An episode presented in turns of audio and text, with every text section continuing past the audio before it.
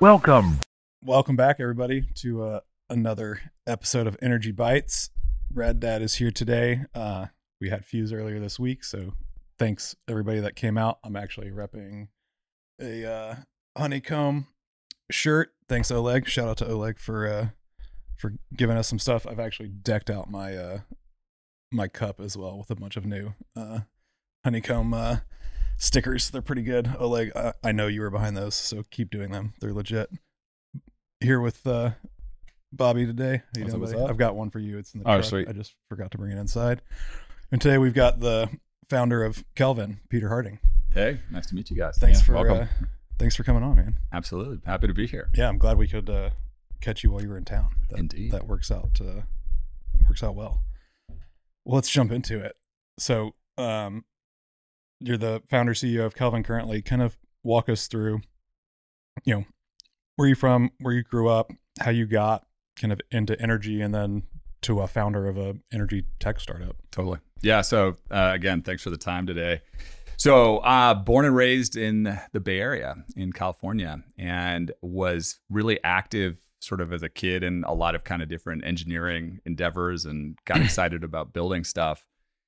Fast forward, uh, I was thinking about the one of the big catalyst events for me was actually the the Persian Gulf War around Okay. an awareness around energy Sure. and and a recognition that I didn't really understand why we had a whole bunch of our troops over there Yeah. and and was trying to sort of rationalize that as a kid.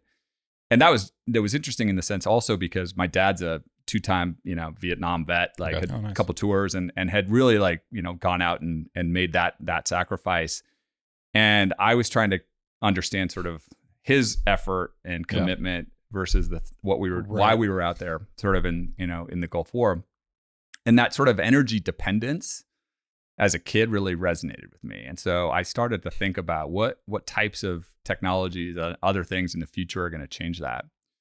So fast forward, um, I became aware of a lot of the kind of interesting work that was starting to happen around directional drilling and fracking, kind of going Yeah. back, you know, this is, you know, pushing 20, 20 plus years Sure. ago. And as a kid from California, that's not a, that's not necessarily No, yeah. top of mind. Um, but for me, it was just, it was one of these, like both of those technologies were so transformative that, um, but not necessarily appreciated in parts of the Right. Silicon Valley. Yeah. Uh, Still aren't. still aren't right and Yeah. and i and i say that with like I, I have the same sort of appreciation that i think many folks in texas do for frankly how hard it is to to to do that and to make those It's- systems It's really mind blowing when you think about what like totally is. miles underneath, miles out. Like, exactly nobody- 14000 Yeah. foot like, yeah. Nobody talks about it. No, Yeah. and and and so when I started to think about it, I'm like, wow, that is that's really interesting. What types of things can I bring to potentially be a, you know, sort of as a as a as an entrepreneur and a Yeah. person who's interested in building things? What types of technology can I bring to bear Sure. to potentially aid and support some of these things? Because I do believe that where we are today at 13 million barrels per day as of you know back, I think that I saw that statistic right, which is sort of the you know that was pre-pandemic levels. We're mm, Okay. back to that. That's a function of what we've done on sort of the work in the U.S. Yeah. Right, and that's amazing. Yeah, it's Yeah. funny when you think about that and you look at the uh the uh peak oil decline curves and Totally. stuff and you're like it goes like this and then the shale boom kicks off and it just right. comes right back up and I think that's a just side bar but I I think that's the thing that somebody mentioned this actually at Fuse um you know when they when people account for technology and they forecast stuff they don't forecast it and you can't right you can't forecast new things that haven't been invented yet or That's that right. haven't been proven yet but things like that but the weird thing about commodities is the higher the commodities price the, the more potential Also there find a way. right Right. yeah, fourteen dollar an MCF gas, and all of a sudden, hey, we Right. can crack. Yeah, like yeah Exactly. yeah Well, I was with sort of fast forward till we can talk about it, but just on the along those lines, um, a couple weeks ago, I was back at the the Climate Impact Conference. One of our investors is OGCI or now Climate Impact, Okay. and Vicki Hollub was talking about some of the work that Oxy's doing, right? Mhm. and you know today they expect you know tr- traditional expectations are we get about ten percent, Yeah. you know, out of in terms the of recovery like factor. Or whatever. what our Yeah. recovery factor is. And you look at some of the potential in terms of new EOR techniques. And Yeah. We're talking about like 19%. That's Right. yeah, it's, it's insane. I mean, Right? Even like, I think that was something that like almost an arbitrage that they're thinking with Exxon because Exxon's over here pumping that they can they're going to two x their recovery factor. Well, if you just two x your Permian footprint and you can two x that, now you got four x potential. You know, That's like right. so. yeah.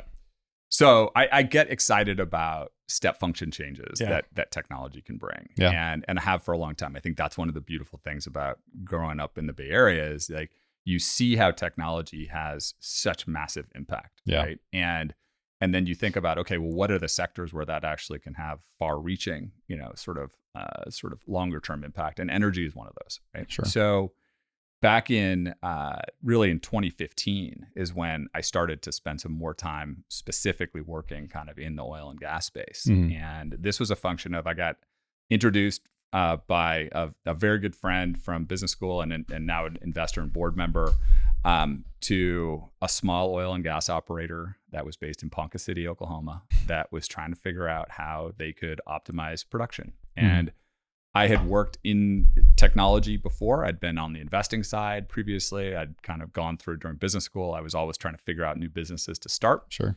And and I started to see where there were opportunities to use more of these kind of advanced like hardware solutions that were coming out that were most notably kind of in phones, Sure. right? So you had different types of you had magnometers, you had different accelerometers, Yeah. you had all Mhm. sorts of stuff that's now sitting it's like supercomputer effectively Yeah. in your hand. Can you start to use some of that technology plus advances in data science plus the reductions in costs in compute power and Yeah. storage? What could you do with that? And through this introduction, we ended up realizing that we had a technology that was able to understand movement in a very precise manner. And and what we did was we took Android devices, Mhm. we put them in basically plastic boxes, and we zip tied them to pump jacks out in you know out near Ponca City. Yeah. and we started to find interesting movement patterns in that. And what we realized was if you could correlate the different movement pattern to different downhole conditions, you were sort of starting to be able to do what some of those, you know, old school operators do when they walk out there and Sure. they put their hands on the pump and they listen and they understand like there's a whole bunch of signal that comes through that. Mhm. Yeah. We're like, cool, can we capture some of those details? And we started to we we built from that point. Yeah.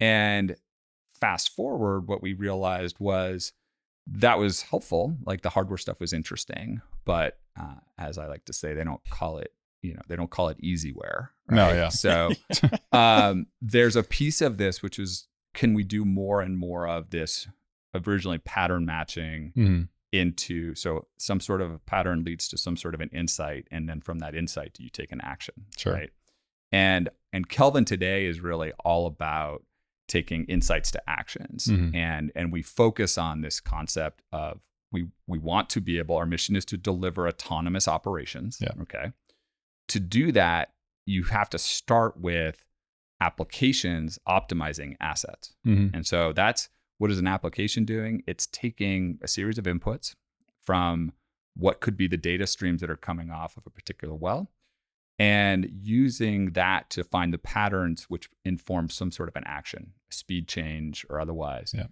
And what we've realized is that you don't need to that's that concept of I have inputs, I have logic and I have outputs. Like that that becomes something that's extensible across a whole bunch of different parts Yeah. of an operation.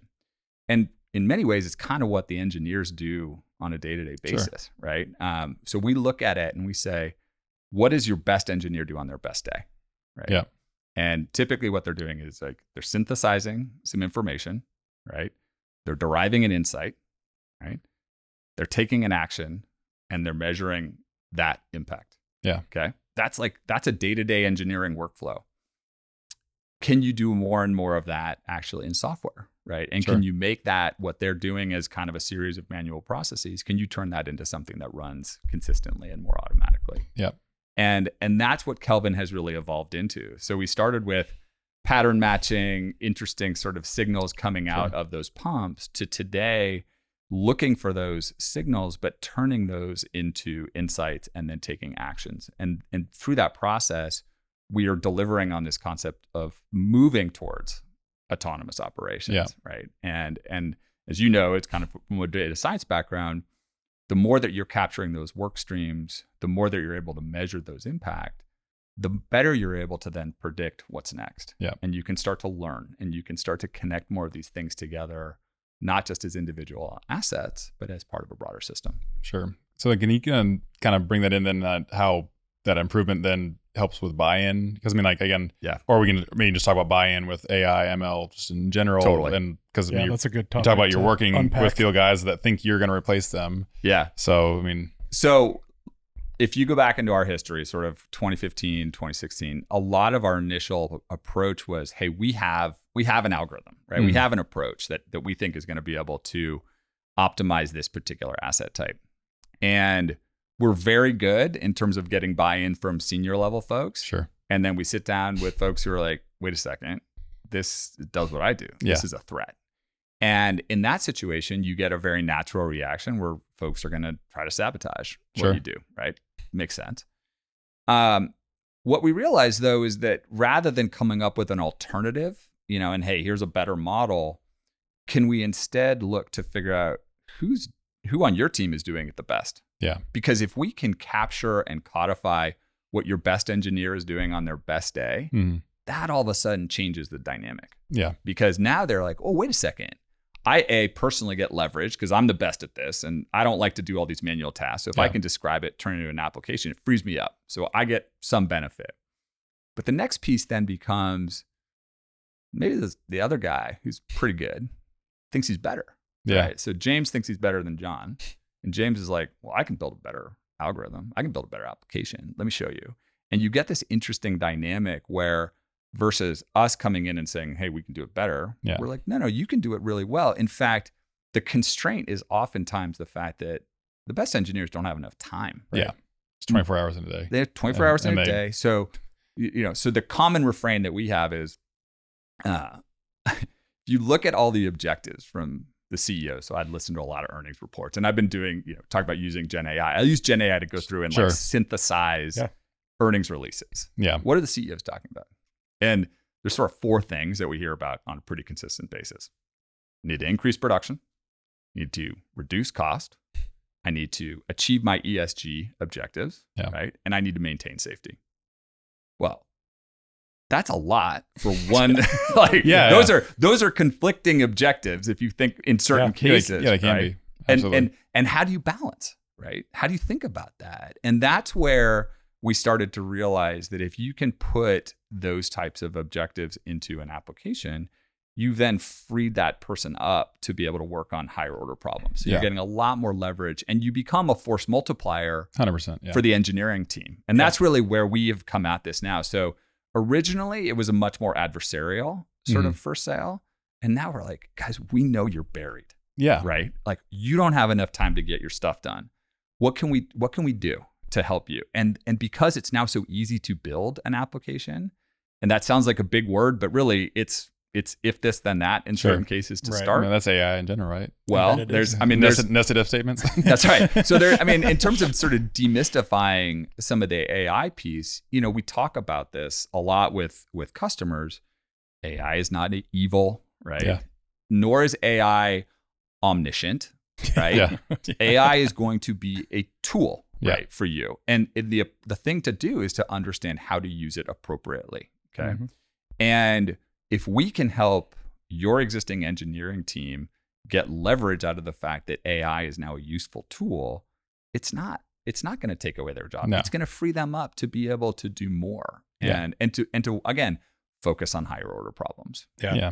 I mean, I think there's a couple things I want to hit on there. I mean, a like definitely a full force multiplier. I mean, talk about Gen AI. You know, say I've got GitHub Copilot running in my IDE. Now. I can write a script in five or ten minutes that would maybe take me an hour just to hack together. Right. You know, before. So again, again, frees up more time. So I mean, y'all are trying to play that role. it Sounds like in the engineering space, essentially. Yeah, and and our sort of our typical users are kind of are two two two of those categories. So we think about production engineers who Mhm. are the ones who are utilizing the applications that are that are been created, and we have software engineers who are oftentimes building applications. Yeah. Now that person could be a data scientist or otherwise, Sure. but typically they have some understanding of how to develop in Python Yeah. or at least a basic you know sense for sort of how to set up a model And then what we try to do is is create a really easy way to take that model and it, we talk about like every model really wants to be an actor, right? Yeah. There's a lot more money in it. Okay, Fair enough. Uh, yeah, yeah. so um, so so how do you con- how do you make that conversion? Sure. And, and when you do, then it becomes interesting because we know that there's a ton of unutilized models, Mm, right? Sure. There's a lot of stuff that's sitting on the shelf. So can you unlock those? Can you empower them? Can you can you put them into real operating environment in a safe, secure, and scalable way? Yeah. Yeah. Right. And I think another one thing I want to get on there too, because it, it seemed like you're talking, you know, you take say your best engineer, best couple engineers, and Yep. so then you're able to institutionalize that knowledge, Yes. which is a you know I think a big thing for me too. You know, we're always trying to recycle. All right, you've got that in a Power BI or a Spotfire project. I want to pull that logic back into our data warehouse where it's source controlled, Totally. and then again, it's the proverbial Johnny gets hit by a bus thing. Yep. But I think another thing too is being if it's wrong, it's wrong in the same direction. Mm-hmm. I think I think that's Yeah. under understated. Like Yeah. you know, like a really bad golfer slices and hooks, Yep. and you have no idea how to fix it. But if I only hook, I can know what the fix for the hook is, and I can straighten it out. Yeah. But like right. if I'm all over the place, right, left, you're screwed. You know, like so. I mean, like at least with this, like there's some directionality. Like if the models are veering off, they're going to veer off together. Yeah. You know, in the same direction. Yeah. In theory, most in most cases. I think that's that's oftentimes the case, Yeah. right? Um, but I think this is where again getting getting into the buy-in, right? Yeah. You Yeah. know, if you've got if you've got folks who are on the production side who are saying, "Hey, I've got a I'm, I'm crunched. I don't have enough time." Yeah. And and I could see how these tool these tools are valuable. Yeah. That's great. Like let's let's try it and let's also do it in such a way that it's not cost prohibitive and it doesn't take you know nine months of Yeah. of meetings to kind of get something up and running. I think one of the other pieces around your buy-in question is it's just a lot easier today to get this stuff implemented. Yeah. And and that's a huge shift. Both I think psychologically, I think folks are more open to Uh, you know different types Right. of technologies being useful. And two, the technology itself is just way way more powerful Sure. and easier to implement and you know you're using your Git, github copilot to build stuff there are going there are already and we've done some of this work t- already to be able to say like we can build similar tools to help that production engineer Yeah. like i gotta go synthesize you know i got all these documents i gotta get through Yeah. like and i can i can do three well reviews with my geologist and with my um, reservoir engineer in a day Yeah. like can i can i up that to 10 No. Yeah. like those types of things are where we're starting to see again very targeted applications of different types of ai and and ai again it's this catch-all Yeah. right and i i like to be a lot more precise about what we're talking about so as it relates to gen ai i think there are some really interesting tools around document synthesis Yeah. but it's great it's great for batch data can't use streaming data Right. like, No, through yeah. those systems right now but can i go through and have it look you know be able to understand okay analyze these different documents Yeah. give me some signal from that that saves me time great Yeah. yeah. Pump okay. cards and different. Yeah. yeah, I think the pump card stuff is going to be interesting. I'm even seeing, I just look at like, go through the existing documents and tell me about am I in compliance? you Yeah, know, yeah. Across all of these different wells, like, do I For have sure. anything that I need? Do not do I need to, you know, increase my you know pumping at this particular well? Like Yeah. those types of things are even simpler Sure. examples to start. And then what we'll find are more and more opportunities to use these tools. The the truth though, the biggest challenge that we've seen is many of the legal departments are still unsure as to how these AI tools are going to get used. Yeah. And so we've seen in certain cases folks just shut stuff down. Mhm. Um, and and that may hold. Uh, you know, I think we're as as folks are more skeptical around how this works. Yeah. There may not be like rapid rapid adoption, but the the major cloud players are all pushing Oh yeah. to to get better access. Well, and at least with some of that too. I mean, I know uh, obviously Microsoft is investing huge, you know, hugely in OpenAI, but I mean, like Yep. they've already got stuff where you can create your own vector database within the Azure platform, and it's governed and secure. totally. Um, I mean, Databricks. I mean, you name it. I mean, they're all they're all at least saying they are, anyways, too. Yeah. Um, but I think it's also some of that whole crossing the chasm thing, right? I mean, like Yep. some people are just going to wait and see, and they're going to wait until other people have proven it out, and Yep. other people will reap the benefits earlier, or maybe fall on the sword. Who Fast knows? But I mean, followers. yeah, What most of my my edge stint at Hivecell made me truly realize that oil and Yeah. gas is not the only uh, the only industry that is a fast follower. It's pretty much every every mm. major industry has that's a, uh, Crossing the Chasm is such a good book because of that. Because it doesn't matter what industry it is, it, technology adoption is the same. Yep. Everyone doesn't want to, mm, for the most part, put their necks out and be the first one to risk it and then fail and fall on their face and then all that stuff. But once someone has something and you can come to a customer and say, "We're working for so and so," it's amazing how much quicker those next meetings come Totally. just because you're now working for whoever. Yeah. And it's uh yeah, it's a it's a weird dichotomy. I, I also think a lot of a lot of the initial you know, five, ten years ago even, um, a lot of the tech companies that were coming into the energy space were coming at it from a purely technology side. Yes. And whether they knew it or not, they weren't like to your point, just how you switched, how you framed the conversation with the Mhm. clients completely changes how they approach you and, Absolutely. and their reception of it and their perception of it. And so being able to, you know, engineers like to think they're the smartest people in the room in most Because cases. they are. All of them. and uh and so by instead of coming with them with hey we've got this custom Yeah. model that you know i can't explain to you how it works and you'll never understand how it works but i promise you it'll work to you guys have the models or you guys can build the models or you guys can guide us on the models and we'll help you implement scale train deploy manage Yep.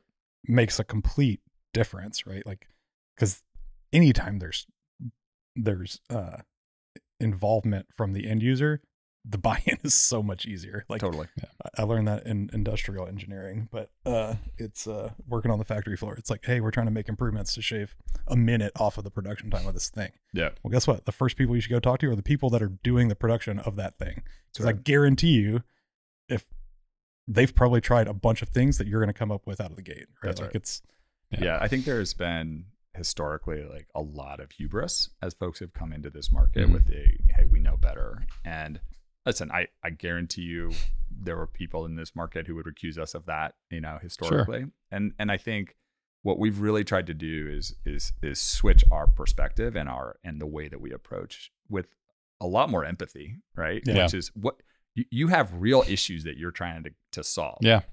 can we understand those? Yeah. Right. And once we understand them, maybe our technology is a useful tool. Maybe it's not, but at least you can articulate what those issues are to us. And if we're not the right, you know, if we're not the right partner for you, we can probably direct you to somebody who's a better fit. Sure. That's a that's a different way of approaching Yeah. this market than I think certainly a lot. I mean, there's a lot of folks who have tried to bring advanced software AI, Of course, fill in the blank into the space, and have just failed yeah well and you know then you get the the push from investors and stuff right and they see the giant market cap for energy and they're like Yeah. oh yeah that we want to be in that space Yeah. until they get in that space and they realize that you know it's going to be two to three years before you do any work for a super major just because that's how they work If you can find the right person. right well and that's the thing it's, a year it's and a half to find the right person. they're like oh well if we can just land shell or chevron or one of these giant Right. Companies it's like you're going to good luck. spend three years doing it and it's that's just the life cycle it takes instead of going and targeting some of the smaller independents or the smaller PE back companies who Yep.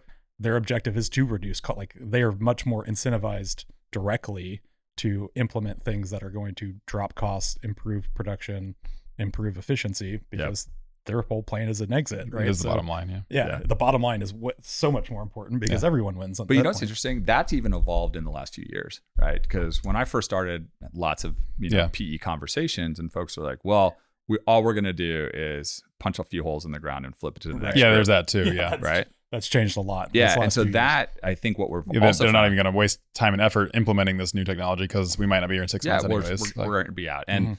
and we're not going to. We're just gonna we're gonna go with whatever the management team wants because we don't want to be too hands on. Yeah. right. and then we've seen that shift Yeah. right and now all of a sudden it's in certain cases it's taken a little bit more i think some of the private equity folks are taking on what we've seen in the you know in the bay area around the venture model which is a lot more services right that Mhm. they're bringing so hey we can help you with talent we can help you with marketing Yeah. some of the pe folks you know that we're talking to have said yeah we can help you with how Sure. to optimize this now, now you're going to be holding this for a lot longer Yeah, period yeah. of time what can we do to actually share knowledge across different portfolio companies and by the way it's also good for the certain PE shops that might actually have to report on ESG stuff True. and Mhm. some other things. It's like, is this information available? Are you able to impact decisions? Those kinds of things. Yeah. Yeah.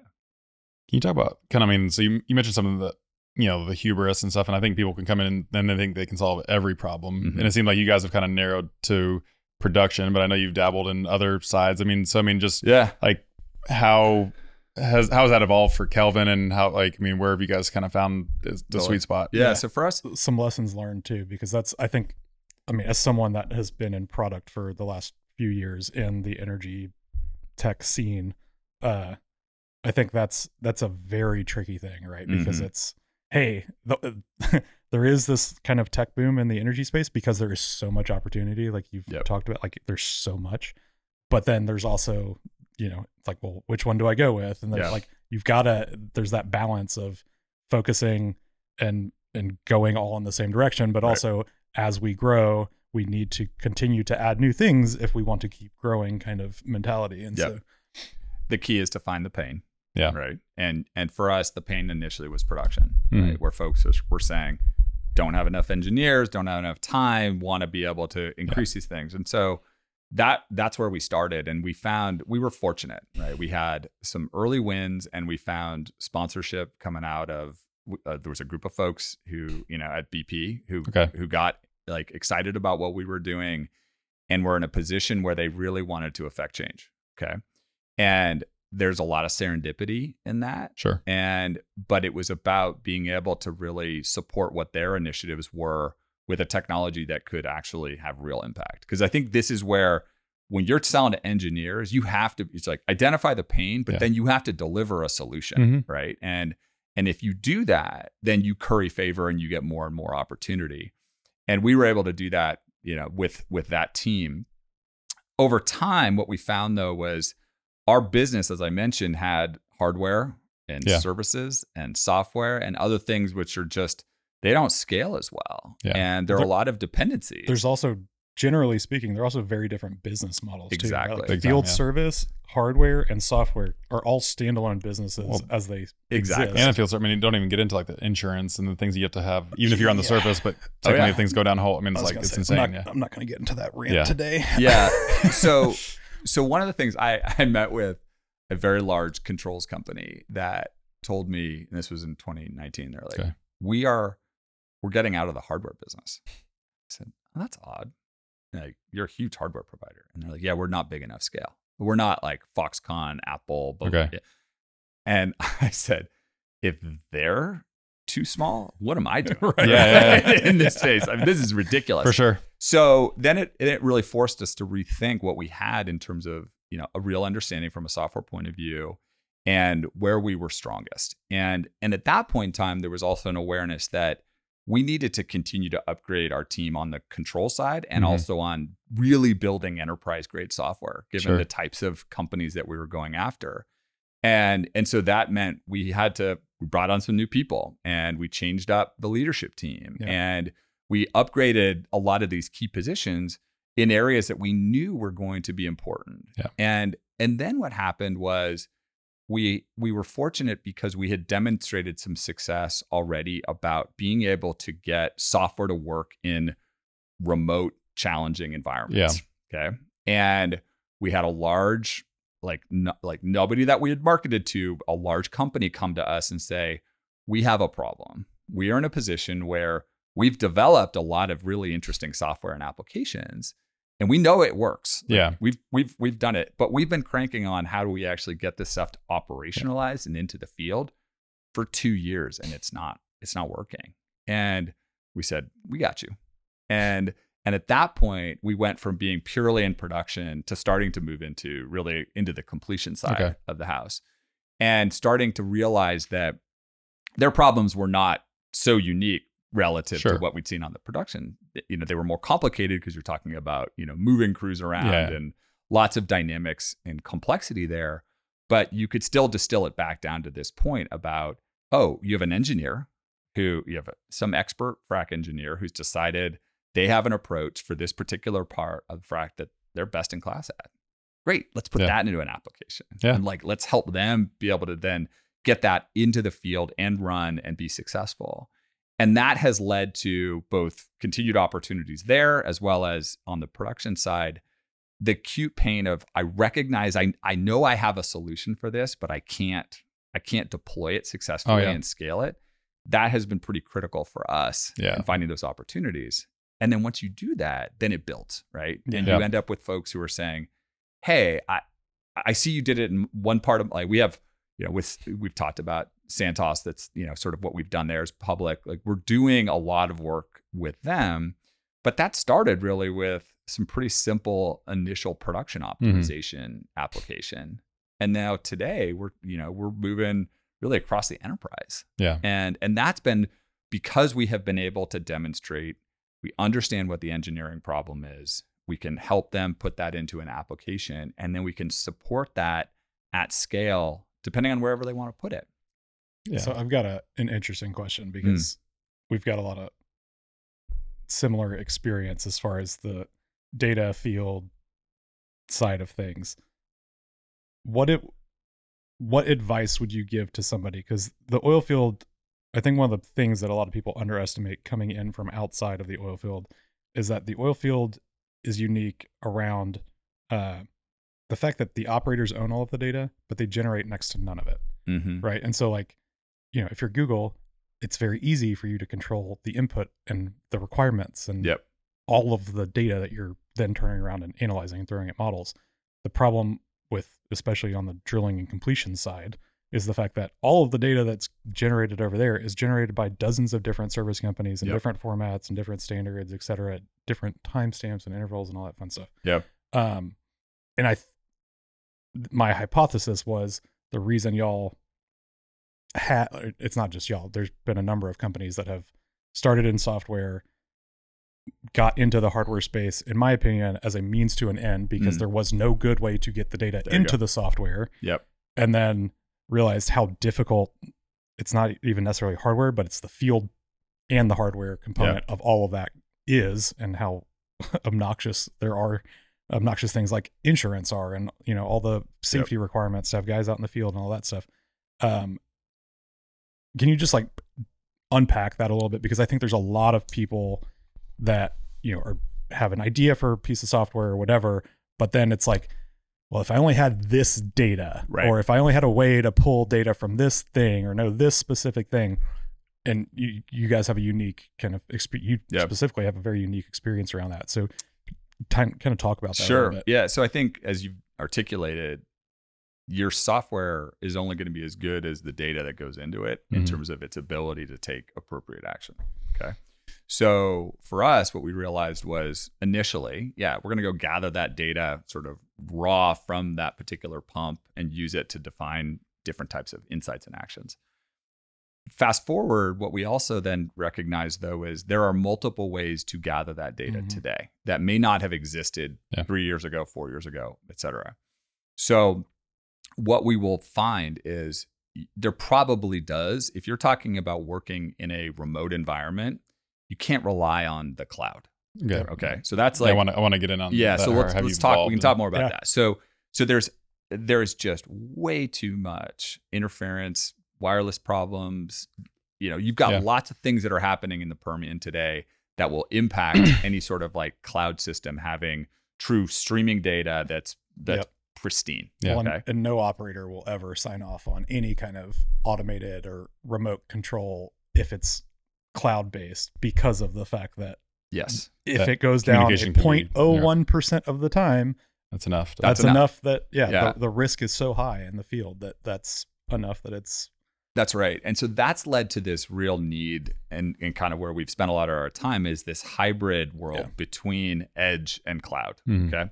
And so a typical way that we would approach that is to say, okay, well, what operation are we talking about? If we're talking about completions, then you're probably going to want to have some additional compute that's sitting in, you know, in the van, right? And that's that's Yeah. pretty straightforward because there's already compute that's out there. Maybe you add another box, but it's going to be a you know a generic Linux box that's Yeah. hardened, or you you partition something that's already there and you use that compute and storage. Great. So now you're getting a much more direct source of information. And you can sort of measure the purity of that to determine how good it is. And you can, you know, do your analysis to make sure that it's good enough to use for something else. But you're doing that at the source. And that's a big thing is part of the reason we've designed our product the way we have is we want to be as close to the source, not just to read the information, because we're a controls company. Like Yeah, we need to write back. Yeah. Right. So so having the ability to get access to hardware that's going to give you the information you need can be yours. You can partner with somebody else, but that's that's critical. Sure.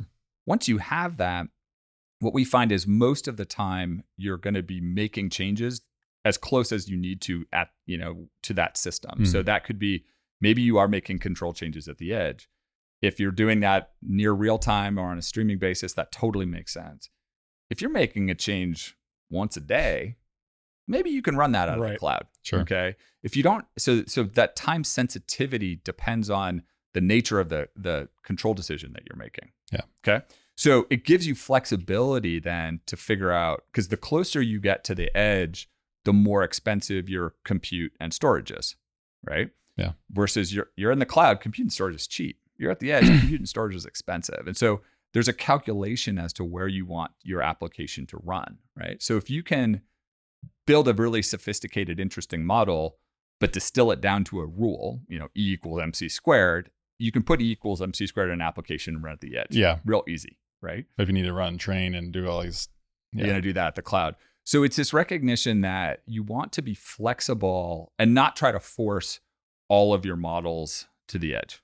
You don't need to do that. Yeah. You need to you need to decide what are the decisions you're making and put those as close to that to that asset as you need to. Yeah, I think that's a big uh, question I would say around edge with a lot of people is it's like, well, well, what do I do here? Like, Yeah. why do I do it here versus there and all that stuff? And to your point, like, people don't think about like the urgency of a decision essentially, and it's Mhm. like if you're trying to make a recommendation or something on an operation that's happening with people on it in real time, that has to be done as close to the data as it possibly can, at least in the oil Yeah. field. Yep. Um, but you know, like you said, if you're opening and closing a valve once a night or checking if the condition of something, Yep. probably not that urgent, yeah, right? Yeah. It comes down to the, that definition of real time. Right. Like some of these Yeah. real time things are literally microseconds, and some of them, some people mean in 10 minutes or, That's right. or a day is real time for some people, Right. depending Yeah. on what they're doing. I mean, I was so gonna say, especially from like the SCADA side or production and SCADA to operation or uh, drilling and completions, right? Yeah. Real time is very different. Like That's 15 minutes is real time in SCADA world, but Yeah. real time in completions is one second, and then real time on hardware is nanoseconds, milliseconds, right? That's right. So it's uh it's an interesting thing. But yeah, I think, you know, the the two like big things for me going into the edge space and and all that from the energy side was, you know, that ability to have basically uh oh, what is it called? I'll remember the name in a minute, but controls in a disconnected environment Yes. and which essentially means that the next step of that is automated controls in a disconnected environment. So that's the the future. You're automating some of these things, truly automating them in the field and letting them run. And that's that's really what we've been able to do. But then the next thing is federated learning with some of that stuff where that get Yep. like that people don't a lot of people struggle with what that is, but like when you look like chat ChatGPT is the best Yeah. use case that the average person understands about federated learning, right? Like millions of people downloaded it really quick.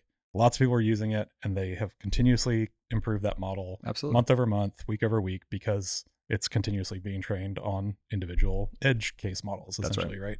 And so that's uh, the federated learning stuff is just. I think that's going to be us coming out of the trough of despair for AI Yeah. ML is like people getting these federated models really down, getting them into production, and just seeing how quickly they're going to be able to accelerate the Yeah. learnings of them. Well, there's some other there's an interesting sort of extension to that as it relates to the kind of the oil and gas space, which is historically we've thought about the different parts of the production process in in pretty siloed Silos. Yeah.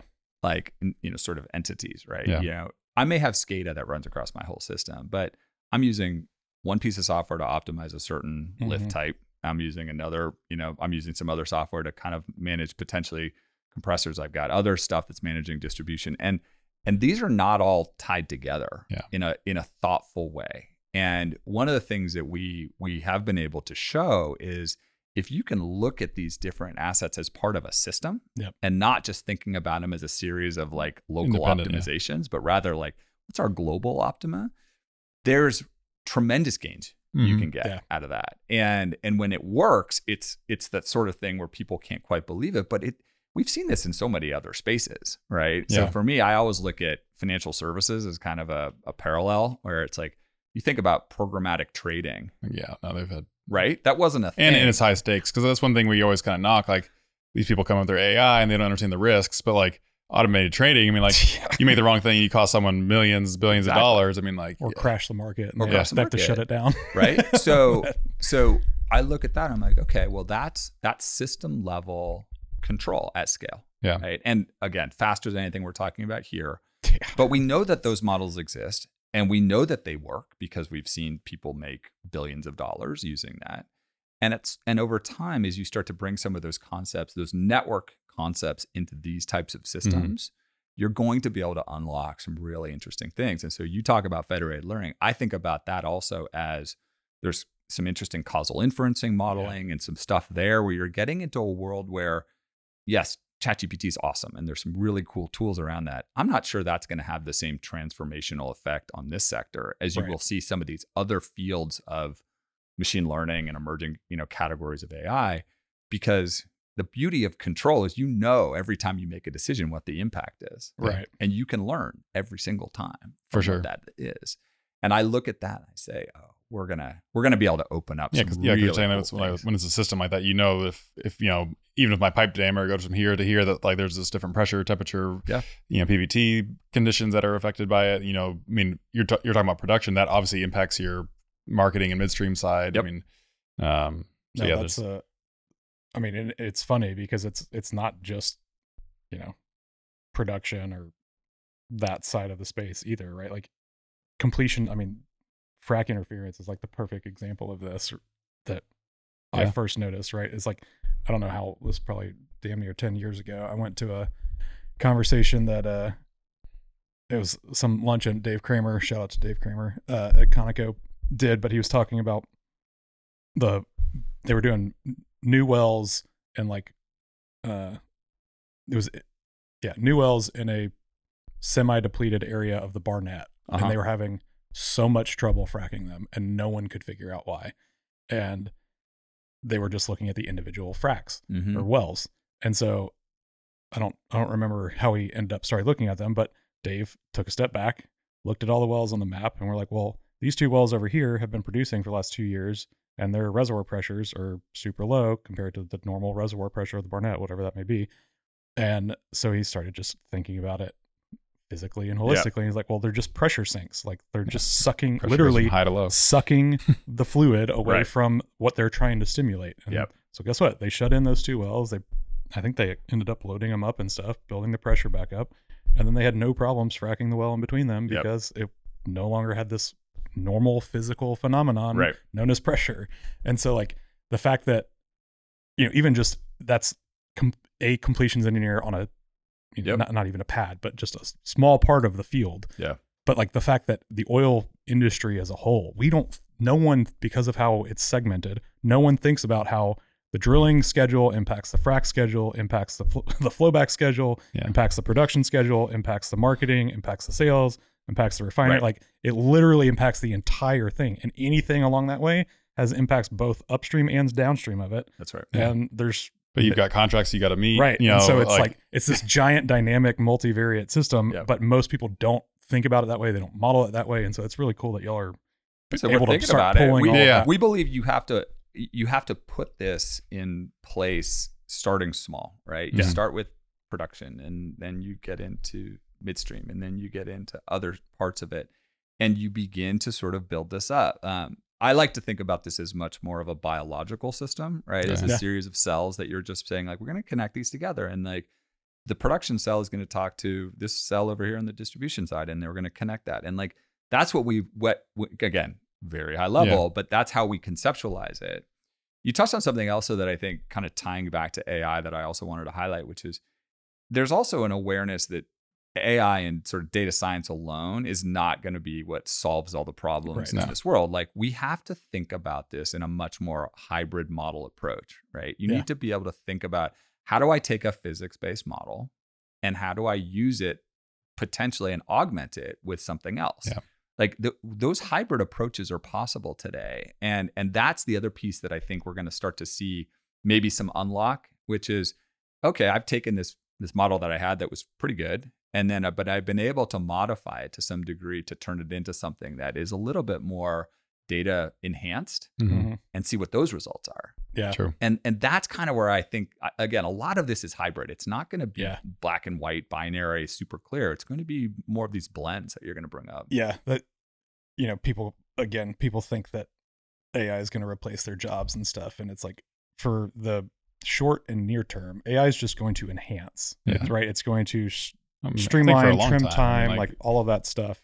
Like it, and you know, Friedman or uh, yeah, Friedman, yeah, he was on the Rogan podcast talking about you know, he's like, everyone thought we were going to take blue collar jobs with AI out of the gate, right? And it's like it's actually just enhancing all of these other jobs that are Yep. more creative or whatever, and and it's not taking them; it's just making them easier, faster, and more streamlined. It's a it's a I mean, tool. And maybe this is too frank, right? But it's like if AI replaces your job in the next year or two, you're not very good at your job. That's I mean, like, yeah, Yep. learn the AI and uh, become an expert in it, and Yeah. I even a- prompting, right? Like It's um, funny. I have a friend. This is outside of this space, but I have a friend who uh, he's a lawyer. Uh, sorry, he's a, he's a law professor at University of Colorado, and his name is Harry Surden. He's done a lot of work in AI applications to the law, and all over LinkedIn, lots of activity.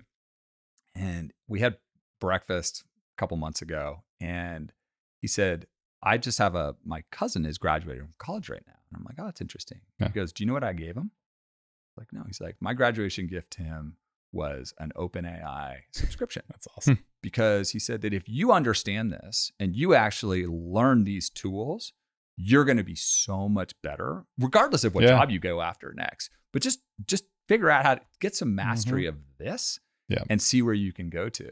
And I thought that was insightful, Mhm. right? Because it's a tool, Yeah. right? And it's not scary if you actually start to use it. Right. It's actually really empowering. You- but you can understand the bounds of it too, like what it's not good at, what it is good at, and you know that's a like the one of the examples I used in my pitch deck was uh was for breast cancer screening, right? Doctors alone were like eighty percent accurate. The ML it was a computer vision model. The computer vision model uh, of the I think they're MRIs was uh like seventy five percent whatever, but combined it was over ninety percent yep. and that's literally millions of lives of people who were saved every year just from that. And so like the hybrid approach is absolutely I think I think people haven't been told or it like people don't talk about that a lot Yeah. in public or Yeah, just in like general. zero sum. right. It's, It's like it's, not, all like- it's, it's this not- all or nothing. But that's I was gonna say, it's absolutely not, how anything not- works. Not yeah. how this works. Yeah. Right? Uh, and so I think that's where there's so much potential is if we can stay. Listen, I'm I'm an optimist, and I Yeah. believe that there's these are really powerful technologies that can be used for good, right? Mm-hmm. And now it's a question of how do you make that tool appropriate for the job at hand, and then once you've done that, it will open up new opportunities Right. and new cool things to Yeah. do, and you know, on down the line. I mean, like I was just thinking about like, like like the brain computer is what we're trying to go after. Like, so you're always going to be trying to get there. I mean, so I mean, at some point, the brain is still going to be better or have more capacity. Yep. You know, now different models can maybe be better at more narrow scope things, and I think that's what we're talking about here. Like when you combine like just the overall general computing power of our brains, but then focus it with something uh, more narrow focused. You know, AI, then like that that is really really good at that one thing or Yeah. a couple things, And you We're power. better at learning like higher level things than we are like because we're not able to process Yeah, like like billions math, of like data, like doing like ridiculous math, you know, Mhm. even adding two numbers that are huge. Like we can't do that. Yeah. Yeah. off the top of our heads very quickly, but right. the calculator can. but understanding that you know thousands plus thousands equals thousands Yeah. versus you know those types of things are Yeah. are uh, and I think the human brain is incredible at pattern matching. yeah yeah, uh, particularly across i mean where where does ai struggle it struggles like if i go from text out of a pdf to you know text out of a different file type it may Mhm. struggle right Mhm. maybe today it's better but Sure. human brain's going to be able to figure out patterns Yeah. across those well that's like we were talking about that frac uh, model that bobby had had written and you know we were trying to do it numerically and i told him i was like it's annoying because with frac like i can sit and look at any treatment plot and tell you exactly what's happening during the treatment but programming that into a computer is so hard right how am i going to write that function Right. to Yeah. actually And well, there's like- so many edge cases. Yeah. you know, which I mean that's the that's the problem with AI is or ML in general is you've got to program all that you've got to get those edge cases. People, Yep. But then- like you can you have good data sets, but you don't just want good data. But then it's only as You good want- as the data you've given it. It- that's I mean, what I'm saying. I mean, like, like, you want good data that also has bad things that happened so in you it, so that you can find. yeah, and train. Yep. yeah. But I think that's where you're seeing like really interesting work, and there's going to be better and better training approaches and things going forward. But you're not going to take that human understanding. Like when we talk Right. about Kelvin, we talk about I want to I want human expertise plus artificial intelligence to yield better, Im- you know, impact. Yeah. right? If you do that, you're doing some interesting work for right? sure. and and that's applicable across all sorts of areas. Yeah, any domain, yeah. right? As well as more broad domains. So, what's uh, give us some some real world examples that you can. Yeah. Um, as far as you know, some of the impacts you guys have had, or just the the findings that you guys have had on on some with some of your. Yeah. So recently, what we've been able to do is, I think this is a classic example of like some of the so w- with Santos.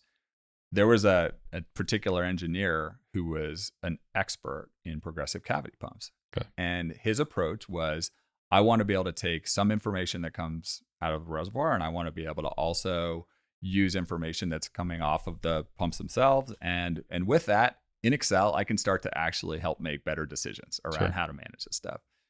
And we looked at that and we're like, oh, that's a perfect, you know, potential Yeah. application. And there's there's some real data science in some of that to do Mhm. pattern matching, and there's some real like sort of human understanding Right. of that process. So if we can capture and codify that, we can turn that into something that can be quite powerful. And so that was very appealing to some folks in Australia who have a you know a lot of progressive Yeah. cavity pumps. And so what we did is we just started with a typical kind of trial and began to run that and began to sort of see what the results were. And very quickly it started to show production gains that were meaningful. It started to show energy reduction because we were running the pumps more efficiently Mhm. reduced number of workovers and, and all of the goodness. Yeah. And what that has led to is sort of two things. One, expansion of that particular application. So that's now running, you know, across over a thousand over a thousand wells. So Yeah. that's been good growth.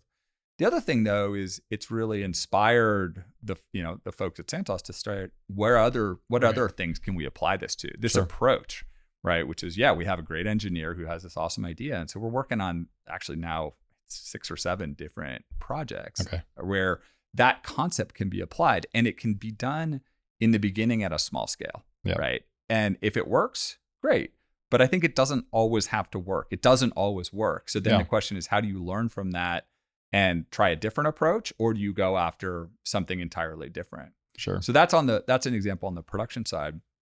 You know, on as it relates to sort of some of the work in the OFS world, what we are finding is that you break down you can break down sort of the completions process similarly. And there are great engineers who really understand how to optimize certain parts of the of the frac Yeah. process.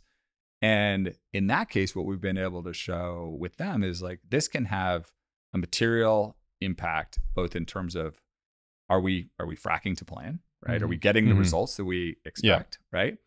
Are we doing it as efficiently as we possibly could?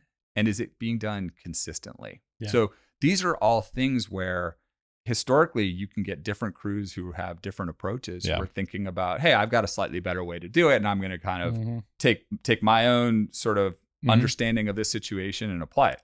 Okay, cool. But is that really what is that really what the boss wants? Yeah. Right. I don't know. Maybe. When you see, I mean, you can see those biases between the morning oh, crew was and the night crew. I that's mean, like, exactly I mean, what I was exactly. say. you, you know, one guy's way more conservative and taking longer to get to breakdown. Another one rips it open and is overcapitalizing on horsepower. I mean, Yep. there's so many different ways to think about Well, it. and that's So- the other part too, right? Is it's like, what are your, how are your contracts written? Are they based off of horsepower? Are they based off of, you know, time, number of stages? Like there's so many things in there that Yep. get really, really interesting really quickly. So it's, it's, I'm excited for the fact that y'all are not just focused on, you know, the process, but also the other things that tie into that, right? Yeah. Like, I mean, that's always been the thing with frac is it's like, yeah, we could frac more or we could frac, you know, at a lower rate, which depending on my pricing model puts me into a cheaper price, but does that still achieving the same frac, you know, characteristics that I want? Vice versa. How do you know how to do that in real time? Like all those fun things. Bobby and I have had lots of conversations. I've got a lot of ideas on the logistics piece of the frac and or sand and chemicals that Yep. I mean, when I was even when I was a frac engineer over a decade ago, I was a glorified logistics manager Yeah. and you know uh, company man soothsayer. Just make him happy and make sure all the shit's there so that we can frack and we'll follow you follow design and listen to the company man, right? Like Yeah. But like, there's all these things on the logistics side where it's like, hey, uh, you know, the sand hauler got tied up for whatever reason Totally. And then now you're short on sand so you can't start pumping and now you're getting charged NPT like Yep. again all those secondary kind of uh, Knock on effects. yeah effects that that come from all those things so it's that's really exciting stuff Yeah, Um, again, and we feel like there are so many of these examples where you have yeah engineers who have great ideas. Yeah.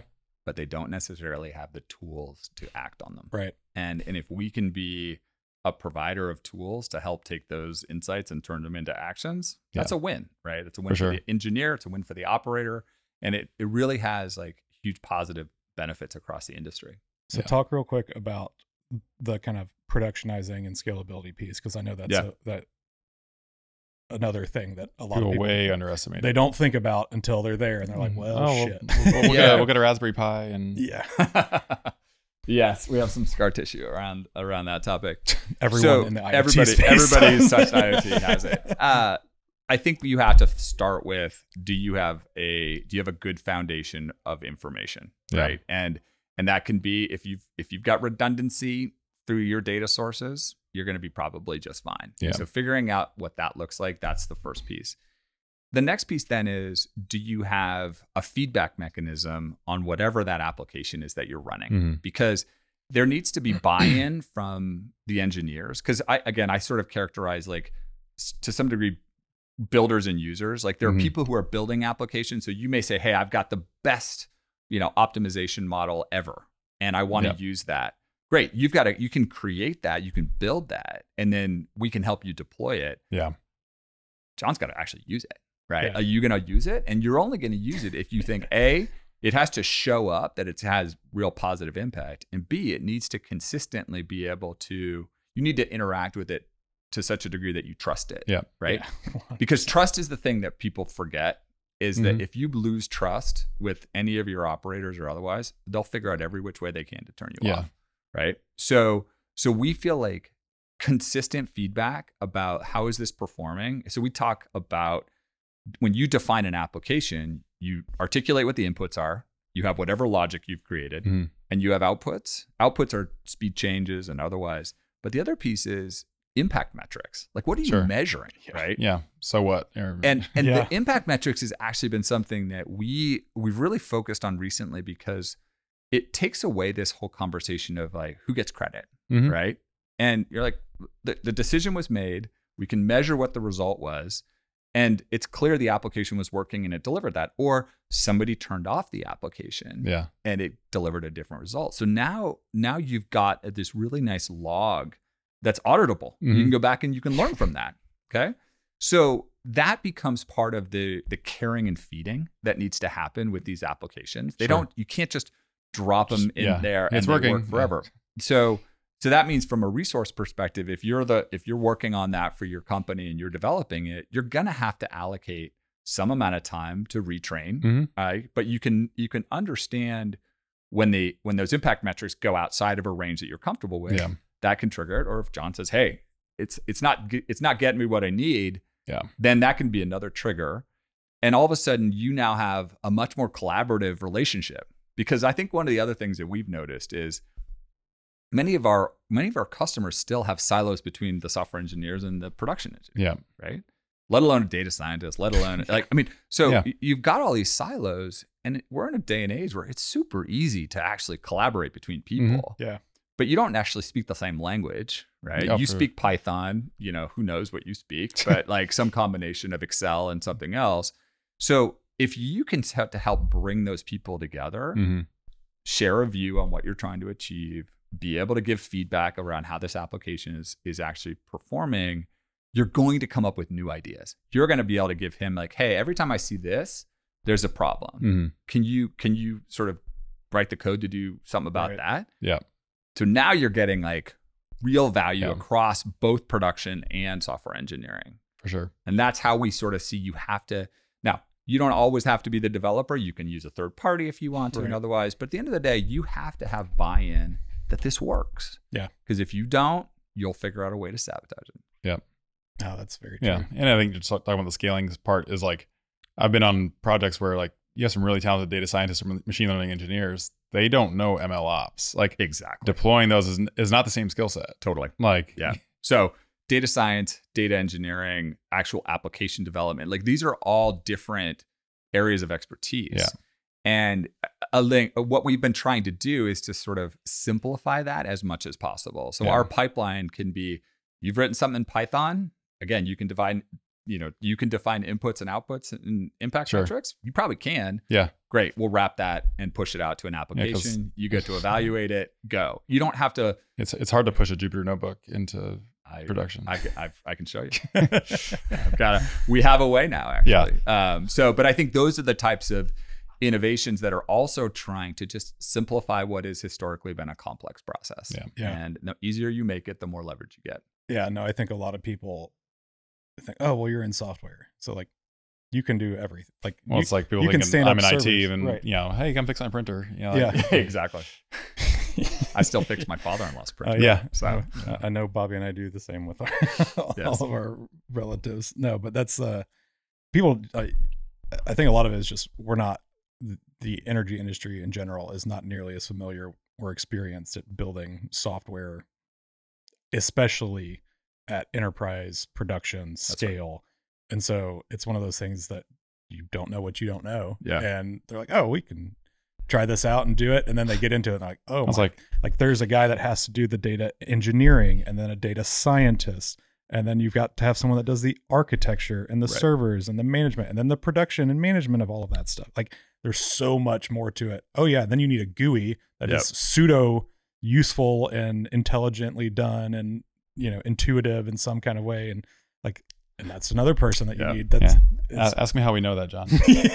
but what's interesting about that too is what we're finding is there are still operators that want to build it all. Yeah. Mhm. and they've got they've got a, an ambitious you know IT department and they understand how to use Docker and they've got ideas around you know open source this and that. And the challenge is like in those cases you walk in and you're like yeah you you could do this. Mhm. you could do what we're doing. Over 2 years and then Mhm. you got to maintain it and then Yeah. you've got to, like and is that the highest and best use of your time? Yeah. right? That's that's, the thing I keep coming back to. I'm like you of course you could because if you Yeah. tell an engineer they can't do something they're They're going gonna figure it out out, and yeah. figure out how to do it just to spite you my Right. fastest way to motivation is to tell me i can't do so right so you're like you you 100% can do it Yeah. that's not the question the question is Should. should you do Yeah. it like what are you best at and that's where we come back to comparative advantage like we're really good at understanding how to deliver control software we know that applications can optimize assets if you use our system Yeah.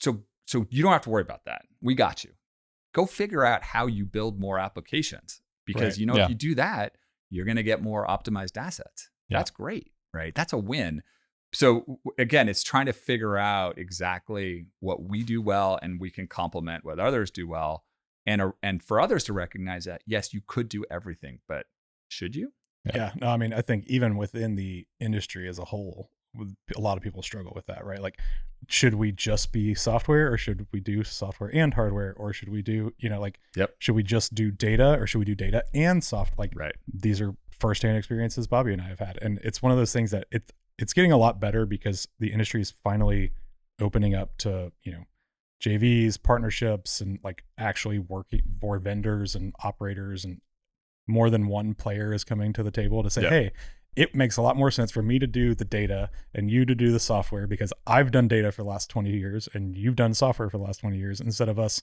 trying to compete against each other for this Yeah. same Totally. new solution. And be poor. right. And versions both be that. poor, Like- Yeah. crappier Like I, versions. said, I, I did a full stack web developer boot camp. I would not pay me to build a website. right. Like I mean, Right. but I can speak your language and we can have good, intelligent conversations or relatively intelligent. which is good like you need some of that Yeah. because you also need you need IT teams that can can call BS Sure. on on folks who are coming in and selling them like the moon and the stars. Our approach now is like there's a lot of really interesting smaller companies that are doing super interesting stuff. Yeah. Great, we can collaborate with them, right? We like I was with Jose Silva from Zacta Yeah. earlier, right? And you know, they should be a partner of ours. They Mhm. are a partner of ours. We worked with them back in the day. Yeah. We're now in a position where they can make recommendations. We can take those recommendations and act on them. Yeah, that's funny. I was I was thinking about them when you were talking about because I mean they're a little higher. They're abstracted away, say for them for the pump side for the most part. Yeah. but like you guys, but they really play well. Totally. Yeah, so But even then, you see like you can build a model in Azure Studio, you can do something in Seeq, you can do these other things, and and those become again the logic that can drive an application. Yeah. And but we don't have to. We don't. We're not going to do everything. We just want to do our stuff exceptionally Really well. well. Yeah, and that's I I think that's to all the CEOs and entrepreneurs and folks out there. th- That's such a like it's so simple, but it's also very hard when you're a company and you especially in a space where there is so much opportunity because Yep. then they start they bring you oh but whoa if you can do this with that then can you do it with this and Yep. you need to listen to that and document that and keep that there but being able to focus and specialize i feel like there have been way less companies that have failed because of that than have failed because they got way Yeah. too outside of their specialty and spent a bunch of time and money on stuff that they're not very good at Yep. and fell apart And listen, we're guilty of that. I've chased a whole bunch of Sure. shiny things, right? oh i mean it happens it's human nature. I It- think. and, and and and again, that's where I have to sort of keep coming back to say, okay, what are we what are we really the best at? Yeah. And how do we continue to sort of invest in that and be and be focused on it? But it's hard. Yeah, right? Oh, it's not sure. it's not it's not something that's easy for me to say no to opportunity. Sure. But it's what's required if you're going to actually be successful in the long Yeah. term. i'm a Was product guy so i love it- spinning new stuff out I'm like So Steve Jobs, completely something like understand. focus isn't like Saying- one. That, it's like saying no to a 1000 Mhm. things. That's or something right. like That, like, Yep. Um, but do you want right. to jump into a little That hour speed flew, round? Yeah, I know and it was quick. I was not uh, TikToking earlier. I was trying to find my list of questions that All I right. can no longer find. So um, we'll we'll do a mixture of them because I remember a few of them. But um, Mac, Linux, or Windows. Linux. You want to throw in just the open-ended ones because I probably can't remember all of my Yeah. mine. I was gonna ask him a real, real tough one: Houston or San Francisco? Houston. Ooh, Ooh, Ooh. oh, spicy. coming in hot. I like it. Um, GCP, AWS, or Azure. AWS. Who's your favorite social media follow? Any social media. Yeah, it could be anything any topic. outside the domain, whatever, LinkedIn, Twitter, whatever. Peter Attia. Okay. Favorite top three books or just three good let's just go with three good books because top top is hard but Siddhartha, followed by, um, what did I just finish? The. That's such a hard question for me right now. Yeah I'm reading like four different books. Um, you have any good tech focused ones that I like zero to one. Yeah. Yeah. And um, what What about business you've got an mba too right I do. I'm a investment side my uh my college uh finance professor is a guy named Gary Smith who wrote the investments book that I used that I still refer to. It's just real basic, but it's awesome. And then now he's uh he writes all about the limitations of AI. He's also Okay. a statistics guy. Uh, and he's hilarious because he just tears stuff down. Sure. And and I really enjoy that because it's just it's good perspective Yeah. on what works, what doesn't work, what are the limitations. And I think that comes back to if you do if you understand statistics, you know that like these things are not all knowing. yeah, Yeah, they're not sentient right. yeah So so so great. Like think about it that way and then understand how to apply it. yeah uh xbox playstation or nintendo None of the above. pc None of the above. none of the above Not a No gaming. I'm right there with you. The, the only thing is I ever played even before were sports games, and then, but um, it's hard to hard I uh, hard to not I've- to enjoy nba I've- jam yeah, I've told Oh, my yeah. kids uh, this. This totally dates me, but um, I was really good at a at a Atari game called River Raid, Hmm. which was, and I had like a top ten score. Is and I that the took- one where you like you're going down a river and the stuff is just moving up the Yeah. screen at you? I had like a top ten score on That's River Raid, awesome. and I nice. took a Polaroid of it and I sent it in, and I'm like, I'm done. Just mic drop. I'm Literally, I with- just I'm said, I said, I said I could spend years and years of the rest of my life doing this Yeah. kind of stuff. Yeah. and that's not that's not the highest and best use Yeah. of my time. That's that, I like that you got a top ten. I'm like, all right, That's it. That's place, it. place that flag. Yeah. We're good. Onwards. Um, one favorite more. open source library?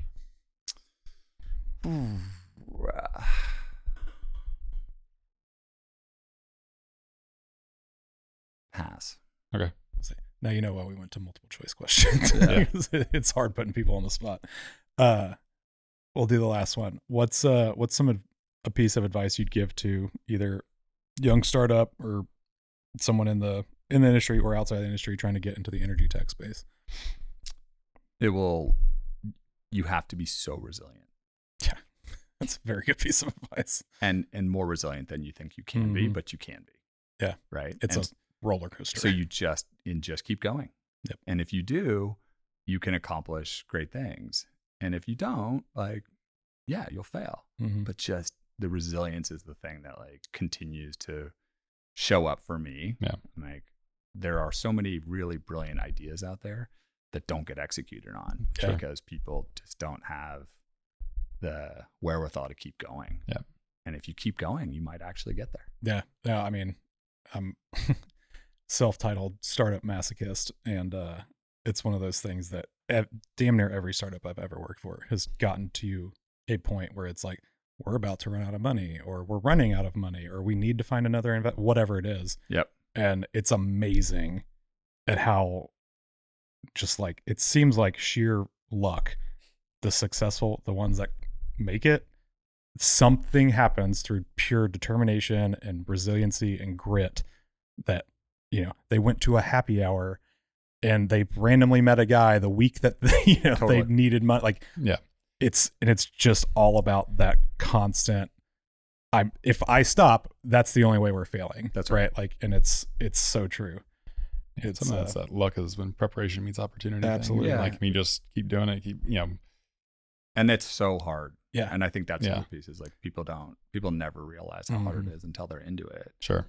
But then it becomes so rewarding. Yeah. Just because you're like, hey, we're still going. Yeah. Mhm. Um, it's not as rewarding. I Probably shines a lot of perspective though too. It where It's does. just like I mean, like you realize you start to really realize what's important. Like I mean that you if you have that right support group around you, and like that's really what's important. Yeah. And then, then this is a, just a byproduct. yeah. There's also I think you just have to get comfortable with randomness. Yeah. And that's hard. Yeah. Because everybody Something wants you to can't like control. I just I just I'm the best at something and I'm gonna get rewarded because I'll just outwork everybody else. And there are occasions Right. where that happens, but that's the exception to the rule. yeah Instead, I find that so much of it is just being comfortable with the fact that there are so many things you cannot control. Yep. Mhm. And this is what I, I talk to my kids about this all Sure. the time. I'm Yeah. like, focus on inputs, not on outputs. Yeah. Like, what can you control? Put your attention there. Yeah. Great. The the stuff that's going to come out of the back end, how well did you prepare for that test will be an input Mhm. on Yeah. how you do. But if you get all the questions that you studied, you're going to do great. And if you get none of the questions you studied, you're probably going to fail. Mhm. There's randomness in that. Mhm. Be comfortable with it. Don't Sure. be upset Right. by it. right don't let the one question that you didn't study throw you No, completely off just keep going. Yeah. Yeah. And I mean, I don't know how many companies have started in the energy space and just were completely at the wrong time, like too early. Yep. Started and then you hit a bus. Like there's so much of that, right? Like, Yep.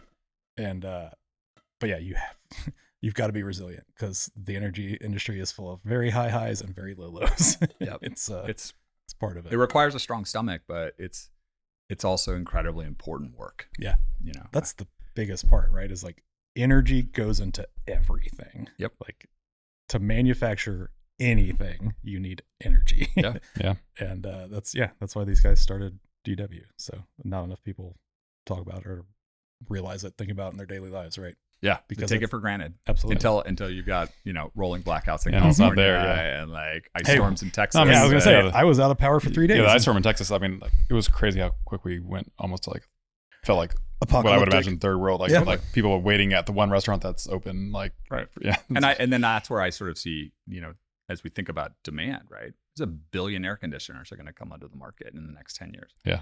Right? yeah And then and Yeah. not to mention all the new GPUs to power all the AI and Exactly. and all of that stuff. So Yeah. that's no, that was uh, that was one of the first lessons I learned about energy. Was like, hey, guess what? Energy's not going anywhere. Demand for energy is not going. The source of that energy may change throughout time. but Yep. the energy industry is literally never going away. right? Yeah. Like energy is required for human flourishing. Exactly.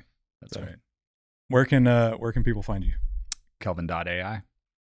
Cool. Best place, best, Perfect. best place to go. Awesome, Peter. Thanks thanks for coming, man. yeah, Yeah, thanks so great. much. Great to be with you guys. Appreciate it.